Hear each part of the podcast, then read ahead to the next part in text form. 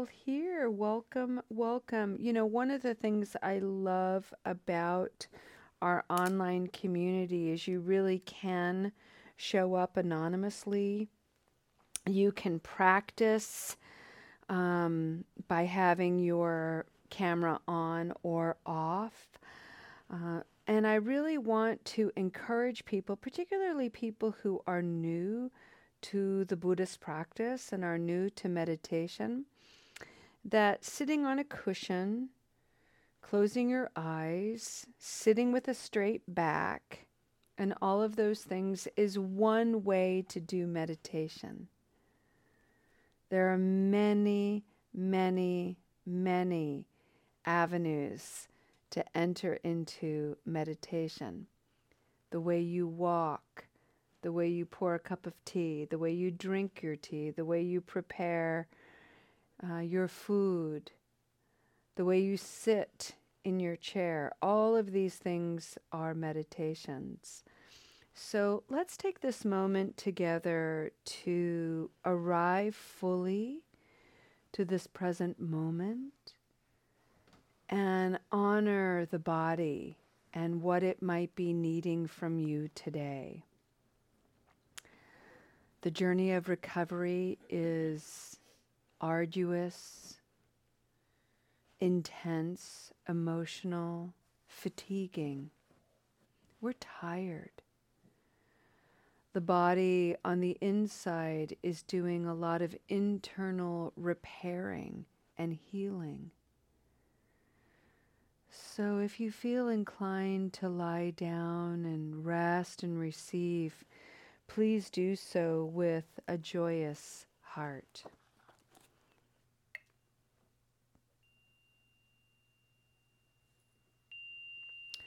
Welcome, everyone. This is Recovery Dharma. My name is Julia. I'm one of the facilitators of Recovery Dharma in the Spokane Sangha. On Wednesdays, we have been reading from a book called Standing at the Edge by Roshi Joan Halifax. This is what it looks like.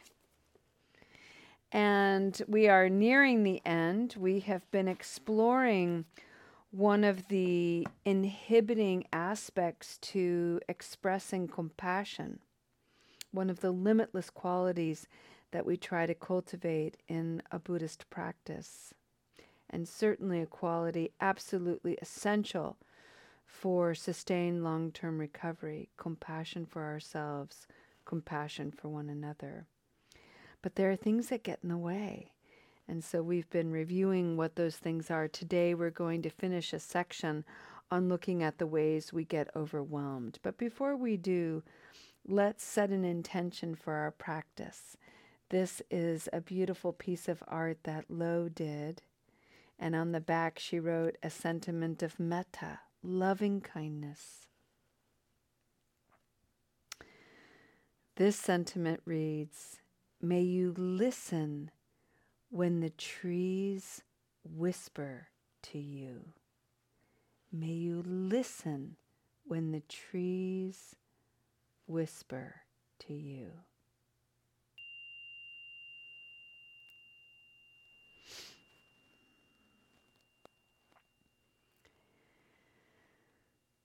You know, allow that loving and kind sentiment to settle in. Maybe you've never considered the idea that trees are whispering. Maybe that resonates deeply. Take a moment to honor the guardians of this planet, the breathing guardians of this planet, the trees. And may we take a reverent breath, a couple of breaths together in honor of their capacity to purify this air which enables us to live. And just simply breathing in, breathing out.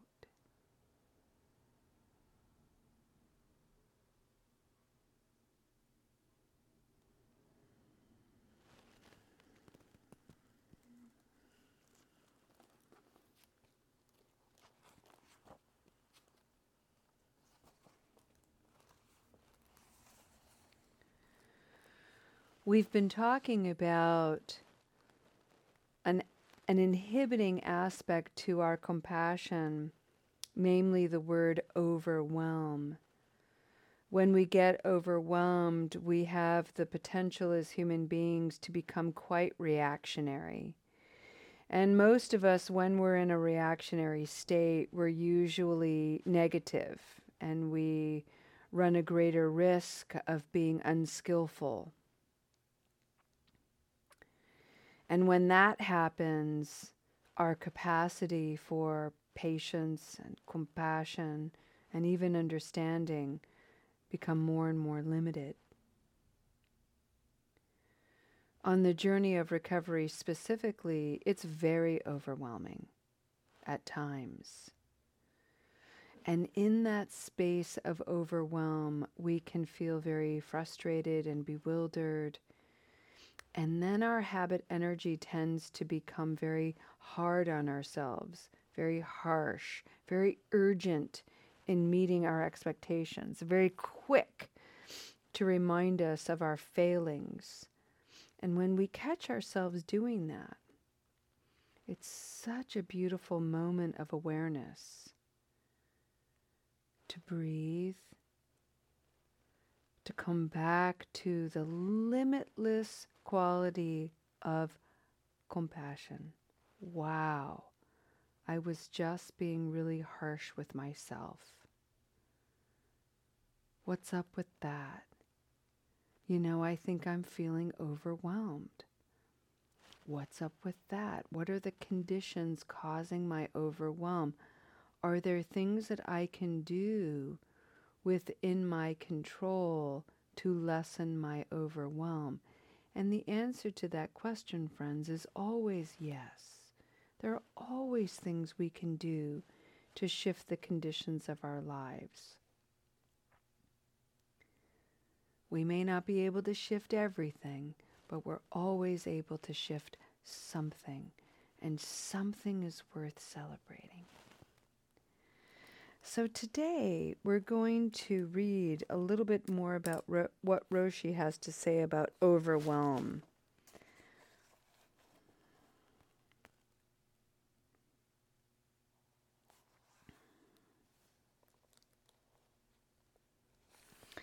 I want to remind us all, I want to remind us of a section that I read last week, and it has to do with our physiology. There's an there's a part of the brain called the anterior cingulate cortex, the ACC.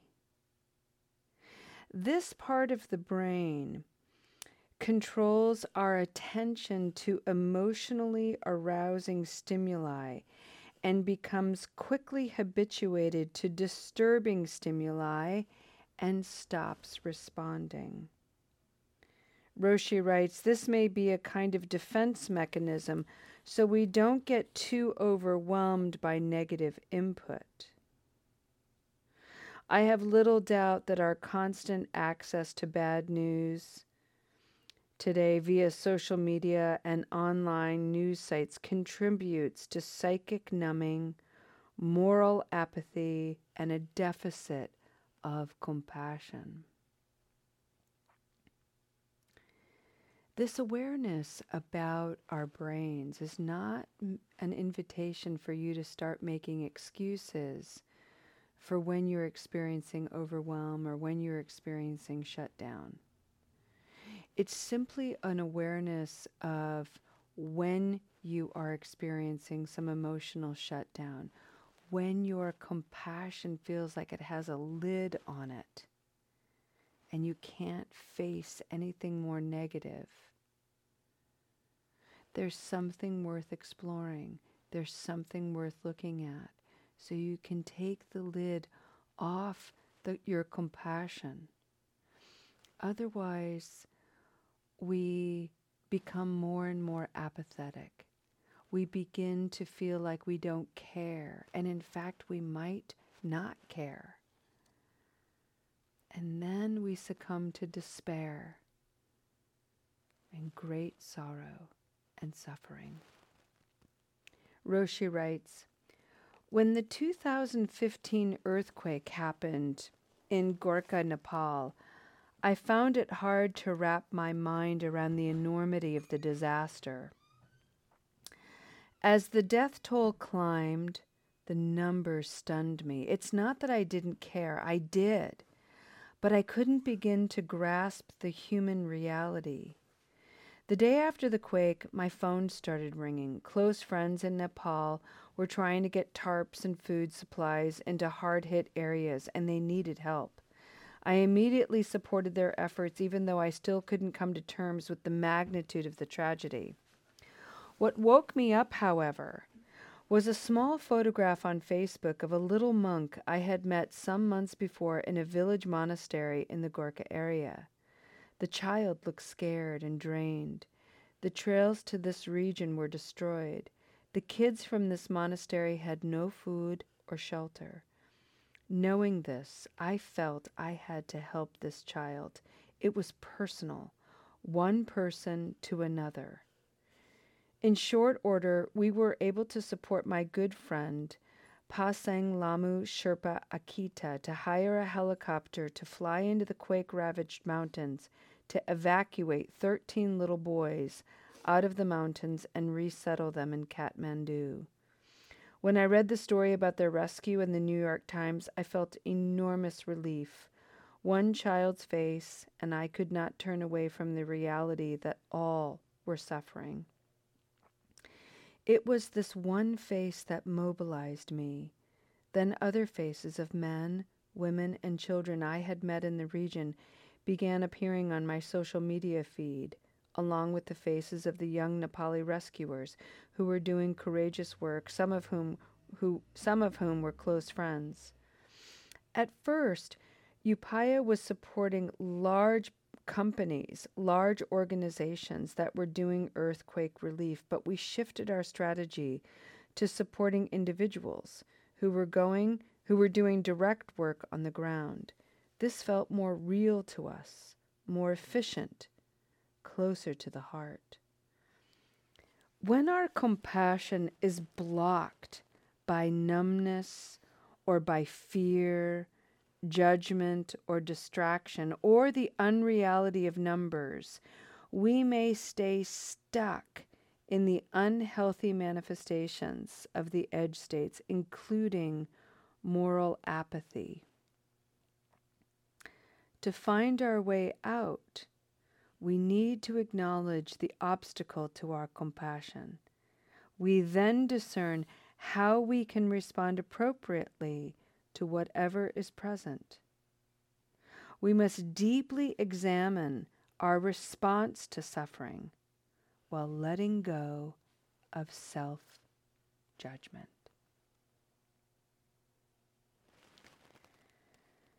Now, friends, let's take a moment and reframe this and make it really personal and put this in the context of your individual journey of recovery. And how often we can feel apathetic, like, well, there I go again. I have another recurrence. I'm a failure. We have some social narrative that tells us we're morally flawed, lacking in character or will, even. And by repeating such sentiments, by entertaining such sentiments, we step farther and farther away from the edge, from the place of our growth, from our place that challenges us to maybe get a little uncomfortable, maybe challenge the status quo of our habit energy and do something radical instead of diminishing ourselves. Beating ourselves up for having made a mistake having had a recurrence, for instance. There I go again, once an addict, always an addict. Instead of subscribing to that attitude, instead of assigning that moral judgment to oneself, we turn inward. How can I speak to myself with compassion? How can I use this recurrence as an opportunity for my growth, as a place to understand the conditions of my substance use and misuse? As an opportunity to shift my relationship to my habit my habit energy by one degree.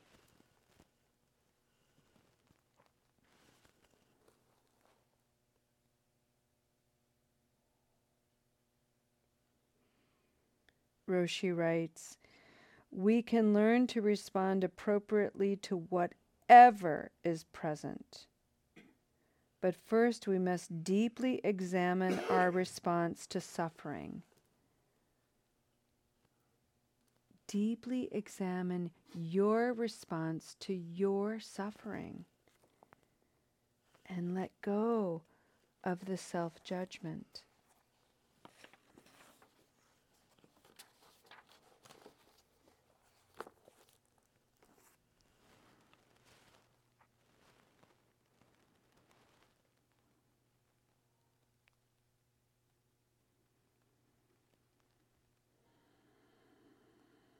It's so fascinating how we've all been conditioned to highlight all of our shortcomings. We're so quick to point them out.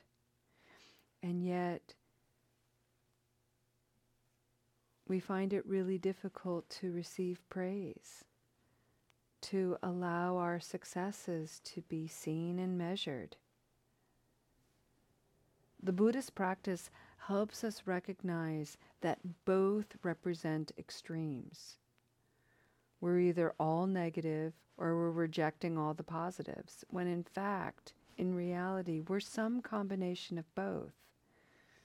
And during the flow of our lives, we're going to have periods where we're going to be engaging more negative action than positive. And then in other aspects and other times of our lives, we're going to be engaging more positive actions than negative.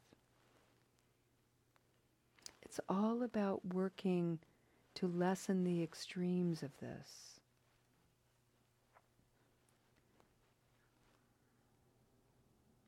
Can you speak about your shortcomings with a spirit of neutrality, understanding, compassion? Can you speak about your successes with a spirit of neutrality, curiosity and compassion. That's the invitation. And when we're overwhelmed, when we feel ourselves shutting down and shutting off, taking time to regroup, taking time to simplify the situation. Make it personal. Make it easy. Make it achievable. Small steps.